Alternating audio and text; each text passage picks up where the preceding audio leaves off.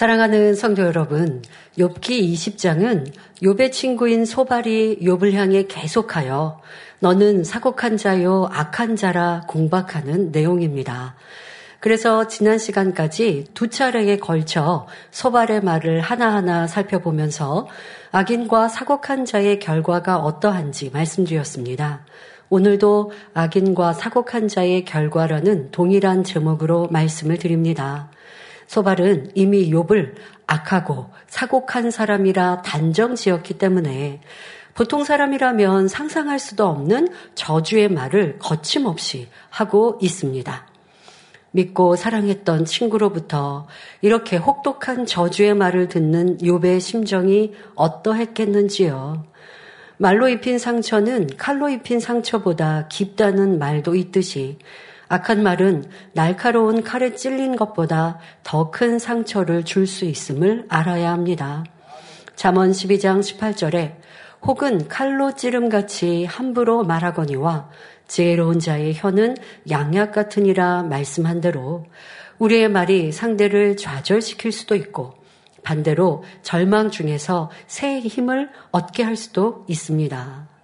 때로는 내가 내 옆 사람에게 A라는 사람에 대해 얘기한 말, 비방을 하건 험담을 하건 아니면 내가 내 느낌으로 판단을 했건 나는 A라는 사람 앞에서 얘기한 것도 아니고 다른 사람과 대화했지만 이 말이라는 게 또 전달 전달돼서 그 사람에게 귀에 들리 들어갈 때가 참 많죠. 그러면 듣는 그 사람의 마음은 얼마나 아플까요? 지금 자문서에 말씀하신 대로 칼에 찔린 것 같은 고통. 어, 나는 칼로 상대 안 찔렀는데요? 라고 말하겠지만 성경에도 그렇게 비유하고 계십니다. 나의 말이 상대를 찌르는 칼처럼 독한 말, 악한 말, 어, 그 사람에게 직접 얼굴 대면하고 말하지 않았다고 도리어 얼굴을 대면하여 말하면 돌려서도 말하고 아니면 아 이렇게 말하는 건 좀 내가 세지 않을까 하고 참을 수 있는데 뒤에서 한 판단, 정죄, 수근수근한 비방의 말, 그 말 또한 똑같이 상대를 아프게 하고 괴롭게 할 수 있습니다. 살리는 말이 아니라 죽이는 말이 된다는 것을 알아서. 그런데 이것은 상대하고의 관계만이 아닙니다. 하나님이 다 듣고 보고 계셨습니다.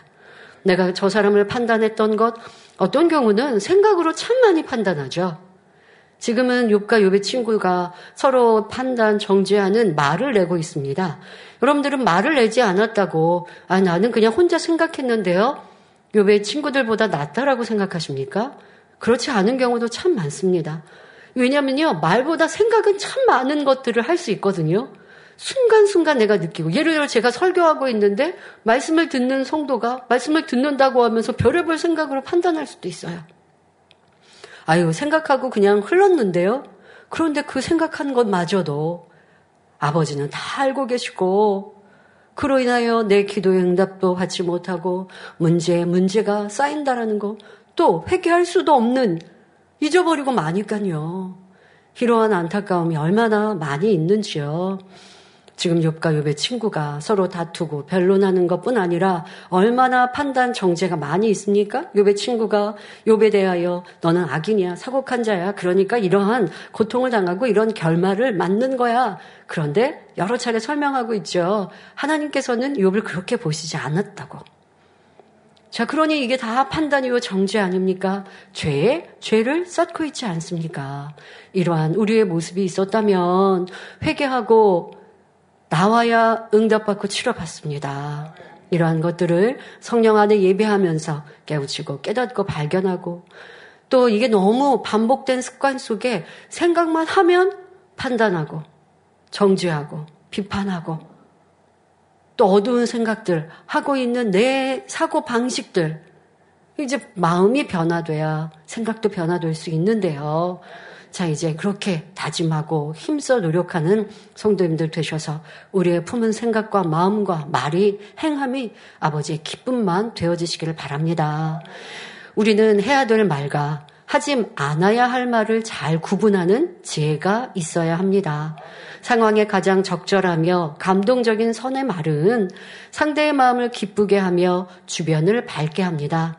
그러니 우리는 신속히 마음의 선을 이루어 어느 누구에게나 어떤 상황에서도 힘과 용기, 변화와 생명을 주는 선한 말을 하는 하나님의 아름다운 아들, 딸이 되어야겠습니다. 그렇다면 매사에 우리가 어떻게 하면 말로 상대에게 상처를 입히지 않고 오히려 힘을 줄 수 있을까요? 마태복음 12장 35절을 보면 선한 사람은 그 쌓은 선에서 선한 것을 내고 악한 사람은 그 쌓은 악에서 악한 것을 내느니라 말씀했습니다. 마음이 선하면 선한 말과 행동이 나오고 반대로 마음이 악하면 악한 말과 행동이 나온다는 말씀이지요. 말은 생각에서 나오고 생각은 마음에서 나오므로 마음에 비질리가 많은 만큼 선한 말보다는 상처 주는 말, 악한 말을 하게 되는 것입니다. 그러므로 마음 안에 비질리를 온전히 벗어버리므로 범사의 선한 말, 진리의 말을 하여 선한 영향력을 끼치는 성도님들이 되시기 바랍니다. 오늘 본문에도 소발은 욥을 악인 취급하여 악인의 말로가 어떠한지를 구체적으로 설명하고 있습니다. 욥기 20장 22절에 풍족할 때에도 고내기 이르리니 모든 고통하는 자의 손이 그에게 닿으리라 합니다. 여기서 풍족할 때란 넉넉한 재물을 포함하여 든든한 배경과 권세를 누리는 때를 말합니다. 또한 고내기란 공고한 일들이 나쁜 운으로 닥치는 것을 말합니다. 즉, 몹시 딱하고 어려운 사정과 재앙이 겹친 불운을 뜻하지요. 따라서 풍족할 때에도 고내기 이를 수밖에 없다는 것은 악으로 인한 풍족함이기 때문에 오래 보존하지도 못하고 또 망해버려서 고통당할 수밖에 없다는 것입니다. 이는 악인에 대한 보응이요 당연한 이치입니다. 잠언 13장 11절에 망령되이 얻은 재물은 줄어가고 손으로 모은 것은 늘어가느니라 했고 잠언 28장 22절에 악한 눈이 있는 자는 재물을 얻기에만 급하고 빈궁이 자기에게로 임할 줄은 알지 못하느니라 말씀합니다. 망령되이 얻은 재물이란 도박, 사기, 절도, 공금횡령, 뇌물수수 등 비정상적인 방법으로 쌓은 재물을 말합니다. 이렇게 얻은 재물은 모아지거나 쌓여지지 않을 뿐 아니라 설령 모았다 할지라도 한순간에 물거품처럼 사라지고 맙니다. 악한 방법으로 얻은 복이 언제든지 무너질 수 있는 반면에 하나님께서 주신 복은 결코 무너지지 않습니다. 또 부자라 해도 하나님께 속하지 않으면 살아가면서 혹 질병에 걸리지 않을까, 도둑 맞지는 않을까, 내 자녀들이 빗나가지는 않을까 늘 걱정하며 살아갈 수밖에 없습니다. 혹여 가난함 속에 사는 분들은, 가난한 분들은 부유하기만 하면 다 행복할 것 같죠.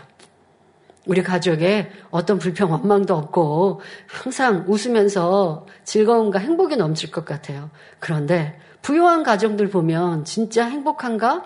생각해보면 그렇지 않은 가정 너무 많아요. 예전에도 보면 재벌 2세, 재벌의 자녀인데 해외 유학 가서 자신의 목숨을 끊은 이러한 뉴스도 볼 수 있었습니다. 보통 사람이 볼 때는 아니 부족할 게 뭐가 있어? 좋은 부모 만났고 좋은 환경 속에 마음껏 다 누리면서 무슨 걱정 근심이 있다고 이 세상의 삶을 포기하나라고 생각하겠지만 또 그는 그 나름대로의 고통과 모든 것을 가졌다고 하지만 마음에 충족되지 않은 그 고통은 더한 것이죠. 누렸다고 다 누릴 수 있는 것이 아닙니다. 하나님 안에 누리지 않은 것은 참 행복이 아니라는 것을 우리는 이 말씀을 통해 기억해야 합니다. 그러나 하나님을 믿고 진리 말씀 안에 사는 사람들은 비록 세상에 부요함이 없다 해도 하나님께서 주시는 참된 평강과 기쁨, 천국 소망이 있습니다. 이것이야말로 세상 부와 명예, 어떤 것과도 비교할 수 없는 값진 재물이지요. 가장 값진 재산인 것입니다. 여러분들의 삶에 무엇이 부족하고 나는 누리지 못하고 저 사람은 가진 것에 어떤 것에 부러움을 느끼십니까? 아, 나 저것만 있으면 즐겁고 행복할 것 같아. 라고 생각되시는 것이 있습니까? 지금 얘기한 유괴 것들로 여러분들의 마음을 채우지 못한 이것을 가지면 좋은데 그렇지 못해서 힘들어 유괴 것으로 있다고 하면 아직도 나는 유괴 사람인 것이고요. 그러나 아, 내 안에 더 큰 믿음을 갖고 더 하나님 앞에 능력 받을 수 있다면 더 행복할 텐데요. 라는 마음을 갖는다면 이것은 힘들 게 아니죠. 그렇게 힘써 기도하고 성결함으로 나오면 된, 누구나 받을 수 있는 것이니까요. 요즘 세상 젊은이들은 더 누리지 못하고 좋은 부모 내가 만나지 못한 곳에 한탄합니다. 그것으로 인하여 서운해합니다. 힘들어합니다. 괴로워합니다. 얼마나 많이 세상 사람들은 서로 비교합니까? 내가 갖지 못한 것, 누리지 못한 것을 부러워하며 가진 사람과 자신을 비교하면서 스스로 고통 중에 거합니다. 불만과 원망하는 이유들을 그렇게 갖습니다. 그러나 그건 세상 사람, 유괴 사람, 썩어지고 헛된 것을 바라고 있는 사람, 참을, 참 행복을 누리지 못한 거예요. 세상 사람은 먹고 마시고 합니다. 취해야 그제서 세상의 고통이 잊혀지는지라 취하려고들 하죠. 마시려고 하죠. 그게 건강에도 해롭다는 거 알면서도 그렇게 술을 마시고 취하려고 합니다. 그런데 우리 성도님들은 그런 이제 상관없죠. 세상에 있다가 오신 분들은 음주 끊었겠고, 아예 이 만민의 재단에서 성장한 우리 젊은이들은 음주 경험해 보지도 않았을 거예요. 그런데 그런 것들 보면서 뭐, 야, 저렇게 취하면 즐거울까? 이런 것들에 관심조차도 없어요. 왜? 찬양하고, 기도할 때, 성령의 세술에 취했을 때 성령 충만함의 그 행복과 기쁨을 누려봤기 때문에 그런 거를 상상할 필요도 없고 부러울 필요도 없는 거예요. 행복과 기쁨을 내가 만족을 취해 봤는데 근데 이 첫사랑을 잃어버리면 이제 그 목표를 향해 가야 하겠죠. 그런데 첫사랑을 잃은 분들이 다시 세상에 썩어지고 헛된 것이었던 걸 알면서도 그걸 취한다고 한다면, 그걸 또 가지려고 한다면 얼마나 어리석은 사람들인지요. 여러분들, 여러분들이 지금 무엇을 채우지 못하여 갈급하십니까?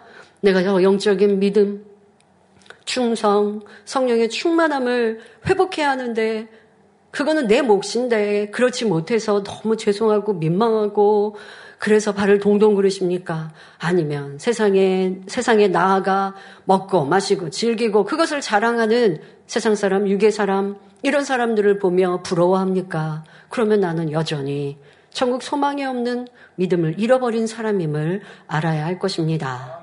자, 그런데 지금 소발은 이렇게 진리의 말을 인용하는 것 같지만 그보다 소발이 지금 하고 있는 말은 무엇입니까? 요백에 하는 말이죠.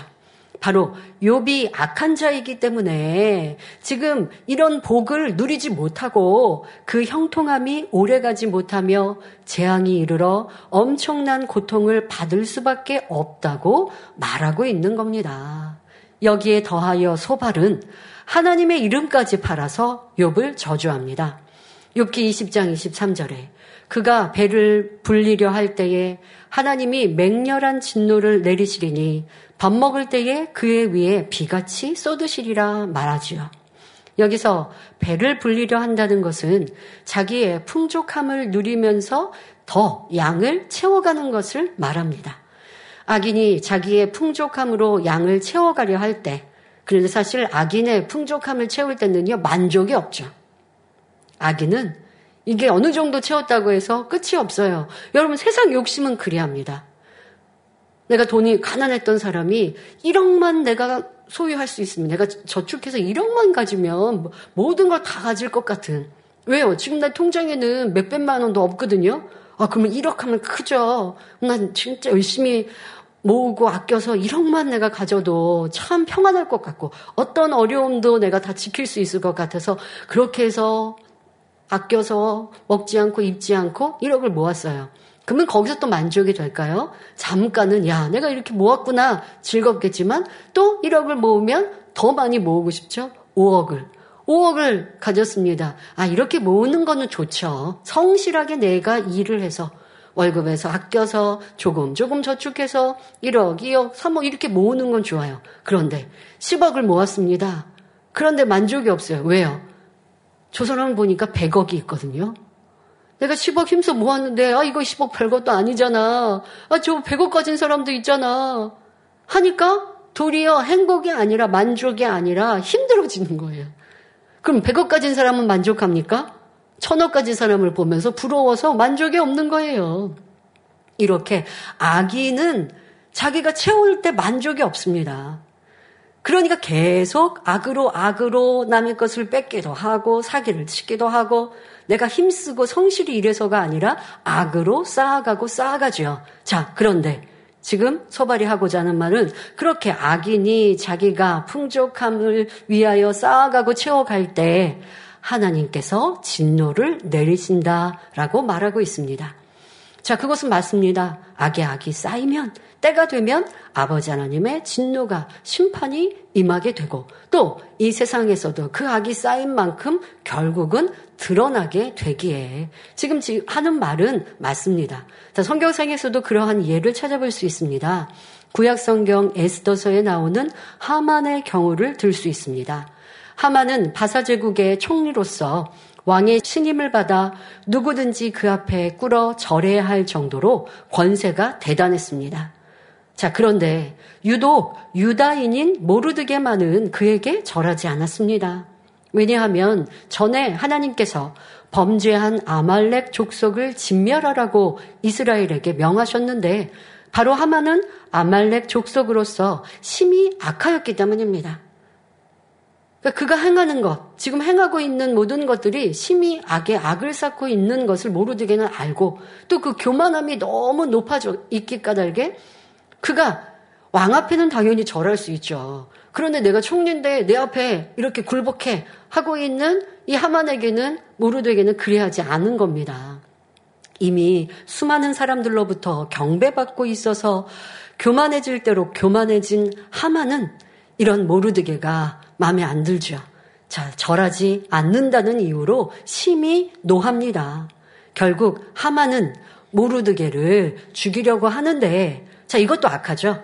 내 교만함이 쌓이면요. 어, 저 사람이 나한테 이렇게 순, 불순종해? 저 사람이 내, 나한테 이렇게 어떻게 함부로 대해? 그러면서 악을 바래요. 이건 악한 거예요. 그러니까 교만함이 이제 쌓여서 그게 달한 모습이죠. 지금 하만이 그리하고 있습니다. 근데 여기서 멈추지 않습니다. 자, 모르드게에 대해서 이제 아, 저를 내가 해야겠다라고 생각하고 거기서 모르드게만 해치는 것이 아닙니다. 모르드게가 바벨론 시대의 포로로 잡혀온 유다인임을 알고서는 모르드게뿐만 아니라 유다 민족 전체를 몰살시키고자 합니다. 심히 악하죠. 악의 악이 점점점 심해지고 있습니다. 그래서 이 하만은 자기의 권세를 가지고 왕 앞에 아수에로 왕에게 유다 민족을 모함하여 그 유다 민족의 어떤 잘못이 있어서 하는 것이 아니라 지금 모르드게가 마음에 안 드는데 모르드게는 보니까 유다 민족이거든요. 그러니까 저들을 다 멸살하자. 라고 하는 생각으로 유다 민족을 모함하여 한꺼번에 진멸할 조소까지 왕에게서 받아 내렸습니다. 참 악한 모습입니다. 악에도요, 끝이 없습니다. 세상 욕심에 끝이 없듯 만족이 없듯 악도 악을 바라면 죄도 짓고 지으면요 점점 무뎌져서 사람이 더 악해지는데요. 지금 하만이 그리했습니다. 자, 그러나 이 모든 것을 감찰하시는 하나님께서는 마침내 하만의 악함을 드러내시고 선한 모르드게를 높여주십니다. 그리고 하만은 모르드게를 죽이려고 세워놓았던 나무에 오히려 자신이 달려 죽는 신세가 되고 말았습니다. 하만의 집은 모르드게의 소유가 되었고 그가 누리던 지위와 권세도 고스란히 모르드게로 넘어갔지요. 이렇게 악하고 사곡한 자의 영원할 것 같은 부와 권세는 그 악이 차면 결국 하루아침에 무너져 내리며 그 결과가 비참함을 볼 수 있습니다. 이러한 일들은 우리나라 역사나 세계사를 보아도 알 수 있고 우리의 주변과 사회에서도 볼 수 있습니다. 어느 고위 공직자는 많은 업적을 이루었다 해도 임기가 끝난 후 과거에 쌓았던 악행으로 인해 그 결과가 비참한 것을 볼 수 있습니다. 감추고 숨기려 했던 악행이 드러나니 참으로 고통스러운 날들을 보내며 가진 모든 재산도 빼앗길 수밖에 없지요. 바로 이러한 경우를 본문에 하나님이 맹렬한 진노를 내리신다고 표현한 것입니다. 그렇다고 악인들에게 하나님이 다 일일이 이렇게 심판하셨다라고 오해하시면 안 되고요. 이러한 공의가 우리의 인생, 이 세상을 살아가는 데서 이러한 공의가 다 있는 거예요. 그가 악을 행할 때 결국 그 악의 결과를, 결말을 스스로가 당하게 되고 또 주변과 환경을 통하여서도 드러나게 되는 것이요. 또 어떤 경우는 정말 하나님께서 이렇게 역사하시, 이 모든 것이 프로그램화 되어진 듯 이것이 공의죠. 이렇게 진행된다는 것을 알아야 합니다. 또 밥 먹을 때에 그의 위에 비같이 쏟으신다는 말 또한 악인이 욕심을 채우려 할 때에 하나님의 진노가 임한다는 말이죠. 그런데 비같이 쏟으신다 했으니 이는 지금 요백에 얼마나 엄청난 공격의 화살이 쏟아지고 있는 상황인지를 나타냅니다.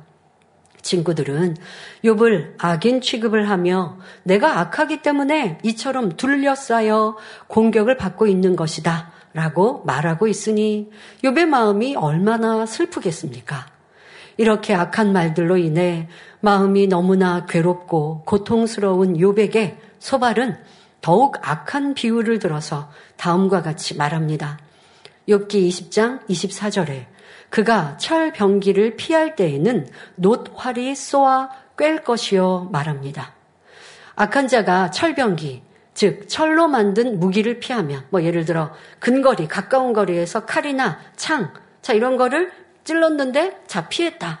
이렇게 피하면 그에게 노스로 만든 화살을 쏘아 어딘가에서 나도 알지 못하는 방향 저 멀리 어딘가에서 내가 지금 가까운 거리에서 쇠로 이 철로 만든 무기를 피했다 라고 생각했는데 도리어 내가 모르는 어느 방향에서 화살이 날라와 쏘아 꿰뚫을 것이라고 이렇게 말하고 있는 것입니다.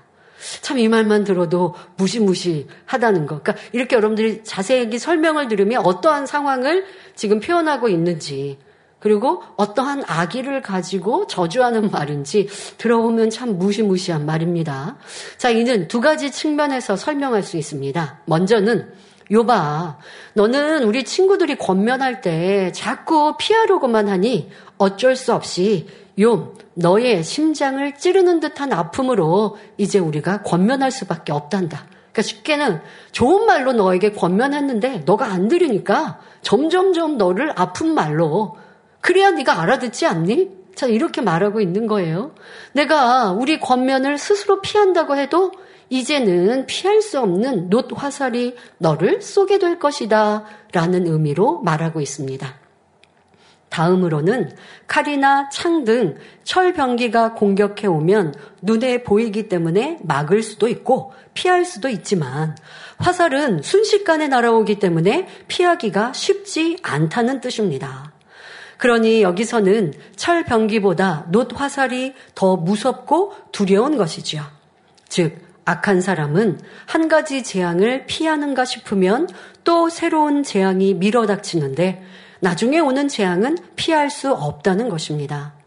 이는 바로 악인의 결국을 의미하는 것이니 진리의 말입니다. 어떤 죄를 지었을 때 설령 사람의 눈을 속여서 당장의 처벌은 면한다 해도 후에는 반드시 선악간에 하나님의 심판이 있고 이는 어느 누구도 피할 수 없음을 알아야 합니다. 하지만 욥은 이러한 심판을 받을 만한 죄인도 아니고 이런 말을 들어야 할 만큼 악인도 아닙니다. 그럼에도 불구하고 소발은 계속 욥을 악인 취급하면서 악한 자가 당할 일들을 말하고 있습니다. 욥기 20장 25절에 몸에서 그 살을 빼어낸 즉 번쩍번쩍하는 촉이 그 쓸개에서 나오고 큰 두려움이 그에게 임하느니라 말합니다. 화살이 사람의 몸에 박히게 되면 그 아픔과 고통은 이루 말할 수 없이 클 것입니다. 더구나 날카로운 화살 촉이 쓸개와 같은 몸의 장기들을 찌른 상황이라면 그 고통이 어떠하겠습니까? 어떻게든지 화살을 빼내고 치료해야 아픔이 먹고 상처에 대한 두려움도 사라지지요. 그런데 본문을 보면 화살을 빼낸 후 더 큰 두려움이 임한다고 말하고 있습니다. 이 말씀은 단순히 문자적으로만 읽으면 이해하기 어렵기 때문에 비유를 들어보겠습니다. 가령 어떤 사람이 사기를 당하여 분노를 이기지 못한 끝에 상대를 살인했다고 합시다. 그가 사람을 살인하기까지는 그만큼 감정이 상했고 마음에 심한 아픔과 고통이 있었을 것입니다. 나에게 사기를 쳐서 지금 내가 괴로움을 당하고 손해를 보았어요. 그런데 사기 칠 때는 아 이거 투자하면 나한테 이렇게 맡기면 나한테 빌려주면 내가 이, 렇게잘 불려서 이자도 꼬박꼬박 더 많이 많이 주고 또 원금에 이만큼 돌려주겠다고. 그리고 어느 시간을 보니까 사기치는 사람은 그런다면서요. 어느 시간쯤에는 이자도 꼬박꼬박 잘 줘요. 그러면서 더, 더 투자하라고 그렇게 한다고 합니다. 그러면 내가 있었던 거 다 빼서 투자하는 것뿐 아니라 이제 이웃, 사촌, 가족, 일가 친척에게 빌려서까지 그렇게 또 투자한다고 하죠. 자, 예를 들어서 이렇게 해서 투자했는데 결국 그게 사기였어요.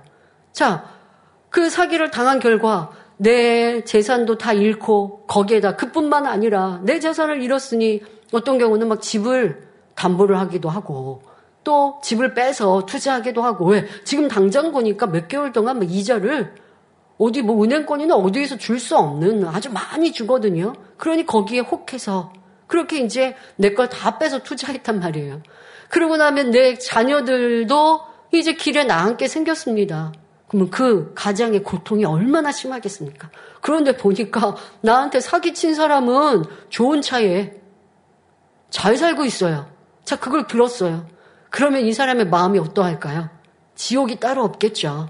내가 받는 고통, 내 가족, 내가 무능하여, 내가 잘못 투자하여, 내가 사기를 당해서 내 가족이 받은 고통, 또 이후에 이걸 책임져야 되는 이 물질적으로나 환경적인 이 책임감, 그런데 보니까 저 사람은 미안해하지도 않는 것 같아요.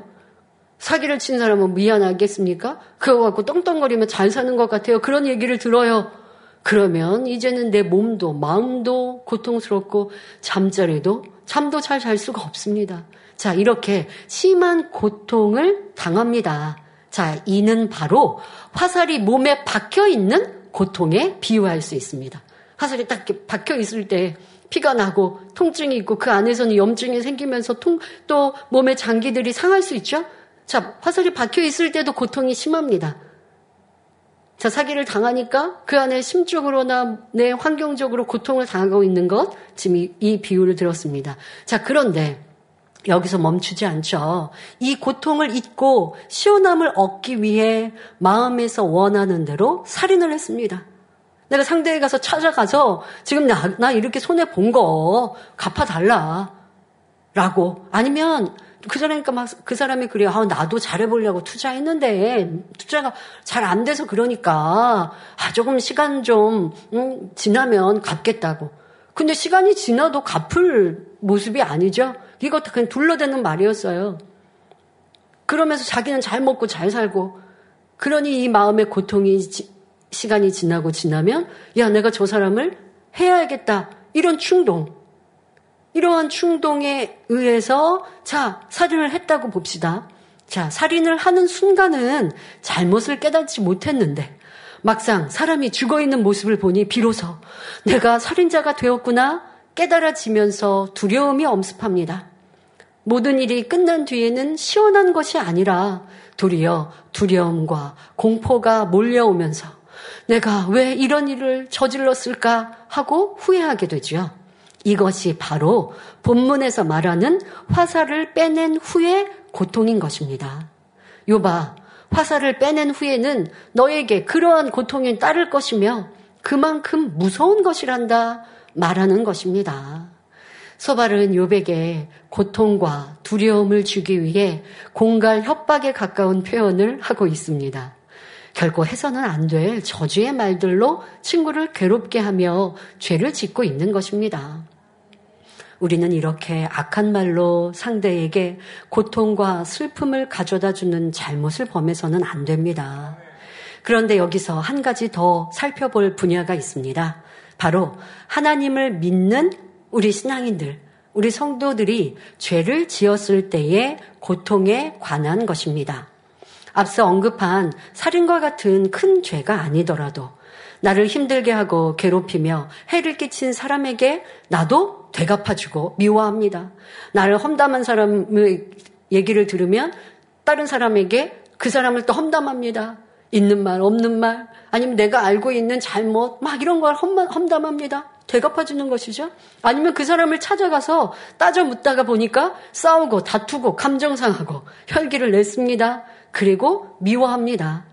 이 또한도 진리에 보면 우리가 죄를 짓는 것이죠. 내가 상대의 말로 화살을 맞았는데 그걸로 그냥 내가 잘 어, 화살을 빼고 이제 고치면 되는데 치료하면 되는데 그게 아니라 어떻게든 상대에게 해를 끼치려고 하니까 화살을 뽑은 후에도 내 안의 고통은 말로 할 수 없는 죄를 지으면 육신의 생각을 받아들여서 그대로 행하면 원수마귀 사단이 가져다 주는 미움과 이러한 죄, 내 안에 있는 죄성을 움직일 때 그대로 따라가면 시원하고 편한 것이 아니라 괴롭고 힘든 성도들의 모습. 자, 이것을 지금 말씀하고 계십니다.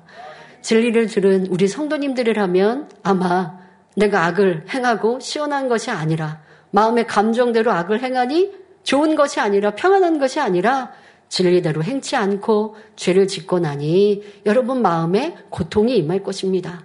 하나님 앞에 담대할 수도 없고 마음에 고통과 두려움이 몰려오는 것입니다. 꼭 사람과의 관계가 아니라 여러분들이 어, 내 안에 내 스스로 죄를 지었을 때 육체 일을 행했을 때 간음이 내 안에 있을 때 이 또한도 민망한데 그 간음이 발동하여 죄를 짓습니다. 미혹을 하고 미혹을 당하고 그래서 사망에 이른 육체를 행합니다. 그러면 어떠합니까? 하나님께 어떤 책망을 받지는 않을까? 이러한 두려움이 있죠. 또 이런 큰 악을 행했으니 어떤 재앙이 닥치지는 않을까 하는 염려, 불안 가운데 후회와 탄식을 하게 됩니다. 성도 여러분, 이렇게 범죄한 후 고통받으며 후회하느니 차라리 죄를 피 흘리기까지 싸워 버림으로 아예 후회할 일을 만들지 않는 것이 지혜로운 신앙인 것입니다. 예수 그리스도의 마음을 닮아 성결을 이루기까지는 수고와 인내가 따르지만 온전히 악을 버린 후 깨끗한 마음에서 누리는 평강과 기쁨은 말로 이루 표현할 수 없습니다. 성도님들, 특히 우리는 사람 사이에서 여러분들 배우자의 관계, 가족 안에서, 직장에서, 또 성도 안에서도 서로 간에 사명자들 서로 안에서도 생각과 마음이 달라서 불편한 일들, 저 사람과 나는 영 안 맞는다라고 하는 상황들, 화평이 온전히 이루어지지 않을 때, 그럴 때, 지금 여러분들이 생각대로, 아, 저 사람한테 따져. 아, 저 사람한테 좀 일 한마디 좀 해. 자, 이런 육신의 생각이 듭니까? 그런데 하고 나면 시원하시던가요? 하고 나면, 아, 내가 괜히 말했다. 이거, 어? 내 안에 마음에서 화평을 이루지 못한 것도 민망한데, 아, 내가 성전 안에서 조금 큰 소리를 낸데, 또 이런 욕기 강의를 들으면 남을 지적했으니 이것도 민망하고. 자, 이렇게 우리는 진리의 말씀을 들었기 때문에 죄를 지을 때, 악을 바랄 때 시원하고 편한 것이 아니라 힘들고 지치고 또 성령의 충만함을 잃게 되어지니 그러지 말고 죄를 짓는 것을 여러분들이 즐거워하지 말고 이 죄성 자체, 이 악독을 벗어버립시다. 왜 자꾸 판단하고 정죄하고 회개하고 또 판단하고 정죄하고 회개하고 사람 사이에도 그렇지 않아요? 아, 죄송해요. 제가 판단했는데요. 하고 또, 어, 선물이라도 하나 사줘야 되고. 그런데 또 그러고 있어요. 그러면 이제 나중에 민망해서 말도 못하죠. 계속 하나님께도 담에 담에 담을 쌓고 있고. 근데 문제는 그러다 보면요. 이 죄의 담이 쌓인지도 몰라서 할수 있는 방법도 없게 됩니다. 시험할란 문제 가운데 빠져들게 되죠. 이 죄를 지은 후 고통이 얼마나 큰지 알아야 합니다. 그래서 소발의 이 비유를 통해서 우리는 조금 더 깊이 있게 아, 죄와 악을 품는 것도 어리석지만 그것을 내가 바라고 나면 속 시원한 게 아니고 더 고통스럽구나. 그러니 신속히 벗어버리자. 다짐하는 이 시간 되시길 바랍니다. 근데 죄를 버릴 때도요, 쉽게 안 입어려져서 좀 몸부림칠 때도 있습니까? 눈물을 흘려야 할 때도 있습니까? 버리는 과정 중에 내가 저 사람 사랑하려고 애쓰는데 그 사람이 또 나를 찔르는 말을 할 때, 아니, 내, 나는 입이 없나? 나도 말할 수 있는데. 그래 내가 좀 잘해보려고 그랬더니 또 그러네 하고 또 감정이 올라올 때 거기서 바라면 속 시원한 게 아니라 또 후회할 일이니 그런 때를 할지라도 마음을 붙들고 생각을 붙들고 더 기도하여 변화되어집시다. 그렇게 변화되면 이 땅에서도 영원히 잘된 같이 범사가 잘 되고 강건한 복을 누리며 장차 천국에서는 해와 같이 빛나는 영광을 얻게 됩니다. 그러므로 이러한 소망 가운데 더욱 힘써 악은 모양이라도 버리고 신속히 영의 마음, 온영의 마음을 이루시기 바랍니다. 이어지는 욥기 20장 26절에 모든 캄캄한 것이 그의 보물을 위하여 쌓이고 사람이 피우지 않은 불이 그를 멸하며 그 장막에 남은 것을 사르리라 말합니다. 소발은 욥이 재물의 탐욕을 갖고 악인같이 모았기 때문에 이에 대한 보응으로 캄캄한 것이 엄습하게 되었다 말하고 있습니다. 캄캄함이 쌓인다는 것은 아무런 교류를 할 수가 없도록 갇힌 상태, 헤맬 수밖에 없고 활동할 수가 없는 상태를 말합니다. 그러니 그동안 쌓았던 명예와 권세, 모든 물질도 사라져 버린다는 것이지요. 이는 평소에 욥이 많은 재물을 가지고 있는 것을 시기했던 소발의 마음이 드러나는 말입니다. 만일 시기하는 마음이 없었다면 욥의 재물에 대해 이러한 말이 결코 나올 수 없지요. 사람이 피우지 않은 불이 그를 멸하며 그 장막에 남은 것을 사른다는 것은 요백에 닥친 재앙들은 사람이 가져다 준 것이 아니라 하나님께서 외면하심으로 사단이 역사한 것이라는 말입니다. 즉, 요바, 너는 악인이기 때문에 하나님께서 외면하심으로 사단이 역사하여 재앙을 당할 수밖에 없는 거야. 그러니 사람이 너에게 재앙을 갖다 준 것이 아닌데도 너는 멸망할 수밖에 없는 거야. 이렇게 말하고 있는 것입니다. 이어지는 본문을 보면 하나님께서 악인의 죄악을 어떻게 드러내실 것인지 말하고 있습니다. 엽기 20장 27절에 하늘이 그의 죄악을 드러낼 것이요 땅이 일어나 그를 칠 것인즉 했지요. 소발은 하나님께서 욥의 죄악을 드러내시기 때문에 그 앞에 모든 길이 끝날 것을 말하고 있습니다. 욥아 하늘이 용서하지 않으면 모든 것이 헛된 것이므로 내 기운이 다하고 앞으로 나갈 길이 끊어질 것이다. 너의 높아짐과 올라감과 나아감 등 인생의 모든 것이 사라질 것이다. 이렇게 말하고 있는 것이지요. 이는 하나님의 공의의 법을 설명하는 말이기도 합니다. 잠언 15장 3절에 여호와의 눈은 어디서든지 악인과 선인을 감찰하시느니라 말씀한 대로 하나님께서는 어디에서나 선인과 악인을 감찰하시며 반드시 그 행한 대로 갚아주십니다. 한 나라의 왕이나 유명 인사라 해도 마찬가지입니다. 역사가 심판한다는 말이 있는 것처럼 사람이 악한 지혜와 방법을 동원하여 자신의 위치를 탄탄대로와 같이 굳혀 놓는다 해도 세월이 지나면 반드시 그 행적이 드러나는 것입니다. 성경에서 예를 들면 소돔과 고모라 성의 백성들은 죄악을 일삼다가 도시 전체와 함께 멸망하였습니다. 원래 소돔과 고모라는 창세기 13장 10절에 여호와의 동산 같고 애굽 땅과 같았더라 할 만큼 아름답고 풍요로운 땅이었습니다. 하지만 죄에 대한 심판으로 하나님께서 유황과 불을 비같이 내려 멸하시니 어떤 것도 심을 수 없도록 황폐하여 지금까지 아무도 살 수 없는 땅이 되었습니다. 베드로후서 2장 6절에 소돔과 고모라 성을 멸망하기로 정하여 제가 되게 하사 후세에 경건치 아니할 자들에게 본을 삼으셨으며 말씀했습니다. 이처럼 악인은 당대뿐만 아니라 후대에도 많은 사람들로부터 지탄의 대상이 됩니다. 반대로 우리나라의 세종대왕이나 이순신 장군처럼 그 인품과 업적으로 인해 후대까지 존경과 기름을 받는 분들도 있습니다. 잠언 13장 9절에 의인의 빛은 환하게 빛나고 악인의 등불은 꺼지느니라 말씀한 대로이지요. 또 민심이 천심이라는 말처럼 하나님께서는 사람들의 마음을 움직여서 악인을 드러내기도 하시고 또 나라의 법을 바꿔 나가기도 하십니다. 흔히 권세자들은 어떤 일을 자신의 권세로 자지우지한다고 생각할 수 있지만 로마서 13장 1절 말씀대로 모든 권세는 하나님께서 정하신 것임을 알아야 합니다. 예를 들어 빌라도 총독은 예수님을 신문할 때 내가 너를 놓을 권세도 있고 십자가에 못 박을 권세도 있는 줄 알지 못하느냐라고 말합니다.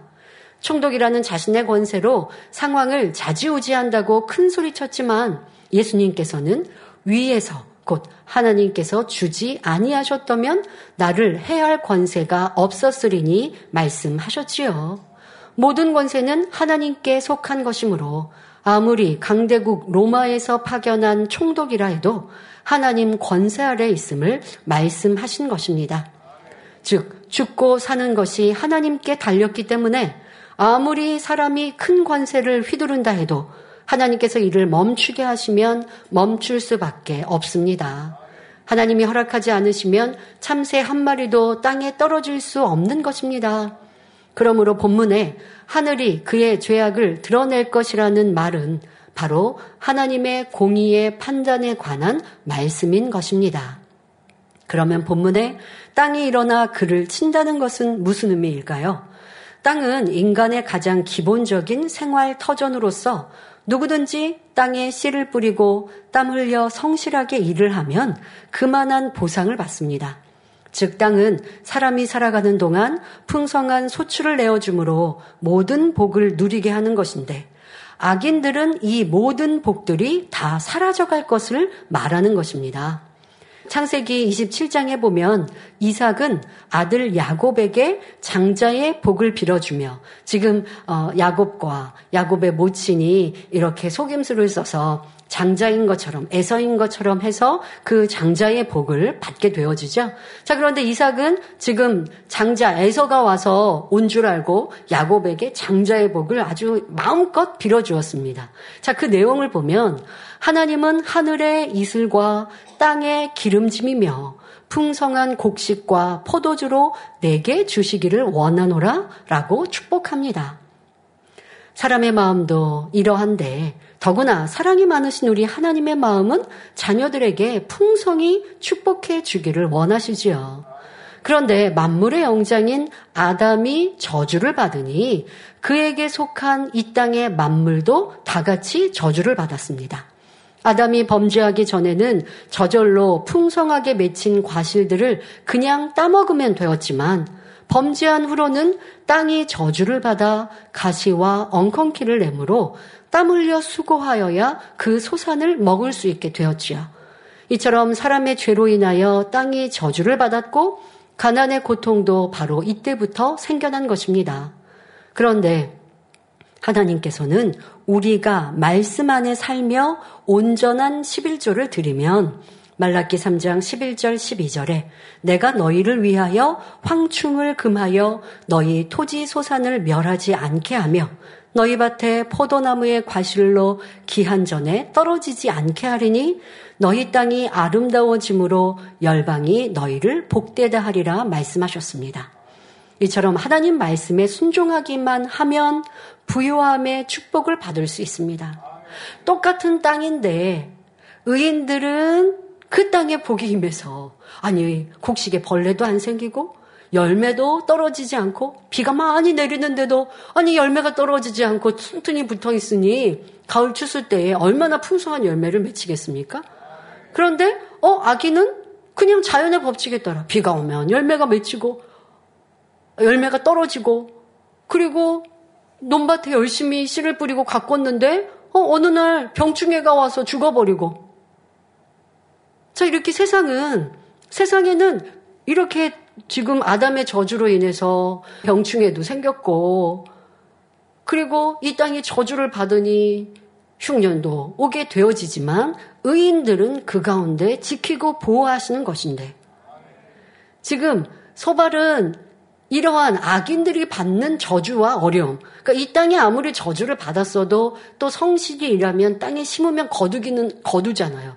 그런데 악인이면 악인일수록 그 땅의 저주가 더 심해서 네가 수고하고 애쓴 것보다 그거 그 소출을 다 얻을 수 없어. 땅은 더 너를 해롭게 할 거야. 복이 임하지 않을 거야. 라고 말하고 있습니다. 소발은 이런 악함으로 단정을 딱 짓고 있죠? 욥 너도 악인임으로 이러한 축복, 의인들에게 임하는 축복과는 거리가 멀고 완전히 망하게 될 것이야. 라고 말하고 있습니다. 그리고 소발은 결론을 지어 말하기를 욥기 20장 28절 29절에 그 가산이 패하여 하나님의 진노하시는 날에 흘러가리니 이는 악인이 하나님께 받을 분깃이요 하나님이 그에게 정하신 산업인이라 말합니다. 가산이 패하여 하나님의 진노하시는 날에 흘러간다는 것은 하나님의 진노를 받아 집의 모든 재산이 홍수에 쓸려가듯 다 쓸려갈 것이라는 말입니다. 그리고 이러한 재앙은 욥이 하나님께 받을 분깃이며 하나님께서 욥에게 정하신 산업이라고 말하고 있습니다. 소발은 욥을 악인으로 판단하고 정죄하며 마땅히 하나님께서 정하신 징벌을 받아야 한다고 주장하고 있습니다. 만일 이 말이 타당하다면 욥은 완전히 망했어야 합니다. 그런데 결말을 보면 욥이 회개하고 돌이킴으로 오히려 더 큰 축복을 받지요. 지금 욥이 겪는 고난은 하나님께서 욥을 사랑하여 더 큰 축복을 주시기 위해 허락하신 연단이니 소발의 주장은 전혀 맞지 않습니다. 사랑하는 자녀에게 더 좋은 길이 있다면 매를 들어서라도 가르치고 훈계하는 부모의 마음처럼 욥의 연단은 그를 향한 하나님의 사랑의 표현인 것입니다. 그런데 이 말씀을 여러분들이 오해하시면 안 됩니다. 하나님이 사람의 운명을 미리 정하시는구나. 또는 마음대로 바꾸시는구나 생각해서는 안 됩니다. 앞서 세상의 권세자라 해도 하나님의 권세 아래 있으며 하나님께서 인류의 역사와 인생의 생사화복을 주관하신다 하니 하나님이 모든 것을 미리 정하시어 이끌어 가신다 생각하는 신앙인도 있습니다. 하지만 하나님께서는 세상에 돌아가는 이치에 대해 이렇게 하면 이런 복을 받고 저렇게 하면 저렇게 된다고 정하신 테두리가 있을 뿐 이것이 연계의 법칙이죠. 그렇게 연계의 법칙으로 테두리를 정해 놓으셨고 사람들의 마음이나 선택은 사람들이 하는 거예요. 하나님이 사람들의 그런 선택, 마음을 억지로 바꾸시는 것이 아니라는 것입니다. 전지, 전능하신 하나님께서는 구원의 테두리를 정해 놓으시고 축복과 저주의 법을 정하셔서 그대로 운영하시는 공의로운 분이십니다. 테두리는 정해 놓으셨지만 개개인의 선택과 일의 방법, 과정 등 모든 것을 미리 정해 놓은 것은 아닙니다. 그런데 예정론을 주장하고 그것을 따르는 사람들은 하나님께서 이미 모든 것을 정해 놓으셨기 때문에 구원 역시 정해진 것이라 주장합니다. 그래서 한번 구원받았다고 정해지면 그것이 끝까지 유효하다고 말하기도 합니다. 그러나 우리는 예정론을 믿지 않죠? 예지, 예정하신 하나님을 믿습니다. 예지 예정이란 하나님께서는 각 사람이 어떻게 선택하고 어떤 결과로 나올지 모두 아시지만 그렇다고 하나님께서 그렇게 되도록 정해 놓으신 것이 아니라는 것입니다. 결과는 사람의 자유의지에 따라 얼마든지 변할 수 있지만 하나님께서는 그 결과까지도 아시고 모든 것을 계획하며 이루신다는 뜻이지요. 예를 들어 하나님께서는 아브라함이 언제 어디서 어떤 마음과 중심을 가지고 태어날 것을 아시기에 그에 맞추어 믿음의 조상을 세우시고 이스라엘 선민을 이루시기 위한 계획과 섭리를 정하신 것입니다. 하나님은 율법을 통해 구원의 테두리를 정해 놓으셨을 뿐이므로 그 구원의 테두리 안에 들어오거나 들어오지 않는 것은 인간의 자유의지에 속한 것임을 알아야 합니다. 예를 들어 하나님께서 김 집사는 죄를 짓고 지옥 가라. 이 집사는 죄를 짓지 말고 천국에 가라. 이렇게 정해 놓은 것이 아니라 이러한 선택은 각자에게 달렸다는 것입니다. 만일 하나님께서 각 사람의 운명을 예정해 놓으셨다면 심판하실 수도 없을 뿐 아니라 심판하실 필요도 없는 것입니다. 그러면 과연 하나님께서는 악인과 의인을 어떻게 다스리실까요? 이에 대해서는 다음 시간부터 시작되는 21장에서 하나하나 말씀드리겠습니다. 결론을 말씀드립니다. 사랑하는 성도 여러분, 오늘까지 3시간에 걸쳐 악인과 사곡한 사람의 결국에 대해 말씀드렸습니다. 잠언 24장 19절 20절에 너는 행악자의 득이함을 인하여 분을 품지 말며 악인의 형통을 부러워하지 말라. 대저 행악자는 장래가 없겠고 악인의 등불은 꺼지리라 말씀했습니다. 이는 악인의 종국은 패망이지만 반대로 의인의 영광은 영원하다는 것을 대비시켜 알려주시는 말씀입니다. 즉, 악인들이 누리는 번영은 덧없고 일시적일 뿐임을 안다면 악인의 부요함이나 썩어질 자랑거리를 부러워할 필요가 없다는 말씀이죠. 자, 이것을 여러분 우리 지금 욥기 강해 지금 특별히 악인과 사곡한 자의 결과라는 3시간의 말씀을 통해 꼭 여러분 마음에 명심하셔야 돼요. 어, 부여하고 가난한 사람이 있습니다. 그런데 이 부여하는 사람은 악을 행해요. 악을 행하고 사곡하게 행하면서 불을 쌓아요. 그러면 그건 부러울 게 아니라는 거예요. 그런데 의롭고 선한데 그 사람은 가난해요. 그러면 그것은 안타깝지만 선하고 착, 의로운 그것은 여러분들이 부러워하는 이러한 진리의 사람이 되라고 말씀하고 계십니다. 뿐만 아니라 시편 37편 8절에 분을 그치고 노를 버리라 불평하여 말라 행악에 치우칠 뿐이라 말씀한 대로 악인에 대하여 분을 품고 불평한다면 자신 역시 악한 일에 동참하는 행위가 되므로 행악자를 인하여 불평하는 일은 결코 없어야 할 것을 거듭 강조하시는 것입니다. 누군가에 대해 불평하며 악한 마음을 품는 것은 자신의 심령을 상하게 하고 더욱 악으로 치닫게 할 뿐이기 때문입니다. 악인이 쌓은 것은 때가 되면 반드시 무너지기에 우리는 악인을 두려워하거나 악인이 잘 되는 것을 부러워할 필요가 없고 악인으로 인해 근심할 필요도 없습니다. 그러므로 행악자를 인하여 불평하지 않을 뿐 아니라 어두운 세상에서 오직 선과 진리를 쫓아 행하여 보석같이 빛을 발하는 의인이 되시기 바랍니다. 그리하여 죄로 간영한 이 마지막 때 아버지 하나님의 위로와 기쁨이 되는 모든 성도님들이 되시기를 주님의 이름으로 축원합니다. 할렐루야 전능하신 사랑의 아버지 하나님 이 시간 기도 받는 모든 성도님들 위해 안수하여 주옵소서. GCN 방송과 인터넷과 화상을 통해 기도받는 지 교회와 지 성전 그리고 전 세계 하나님의 자녀들 위에도 시공간을 초월하여 역사하여 주시기를 원합니다. 믿어지는 믿음을 주시고 부정적인 생각과 의심의 세력을 물리쳐 주옵시며 모든 시험 환란도 물리쳐 주옵소서. 머리부터 발끝까지 오장 육부 뼈 마디마디 온몸의 신경 조직 세포 등 아픈 곳마다 성령의 불로 태우시고 근본의 빛으로 역사하여 주옵소서. 예수 그리스도의 이름으로 명하노니 원수마귀 사단 모든 질병 균 연약함아 물러가라 빛이 여임하라 모든 불친 난치병도 성령의 불로 태워 깨끗하게 역사하여 주옵소서. 말라리아를 비롯한 모든 풍토병도 물리쳐 주옵소서. 깨끗함을 입을 지어다. 감기, 기침, 열, 몸살, 독감 등 각종 유행성 질병도 다 물러가라. 어떠한 유행성 질병 균도 틈타지 않게 지켜 주옵소서.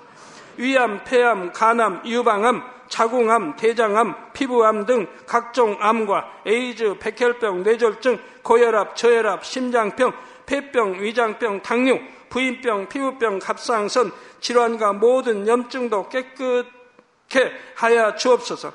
소아마비, 중풍, 관절염, 디스크도 온전케 하여 주옵소서. 요통, 두통, 신경통을 비롯한 모든 통증은 사라질지어다. 간질, 자폐증, 우울증, 조울증, 노이로제 등 모든 정신질환도 물러가라. 모든 마비된 것도 풀어지고 일어나 걷고 뛸지어다. 눈도 잘 보이게 하옵시고 귀도 잘 들리게 하여 주옵소서.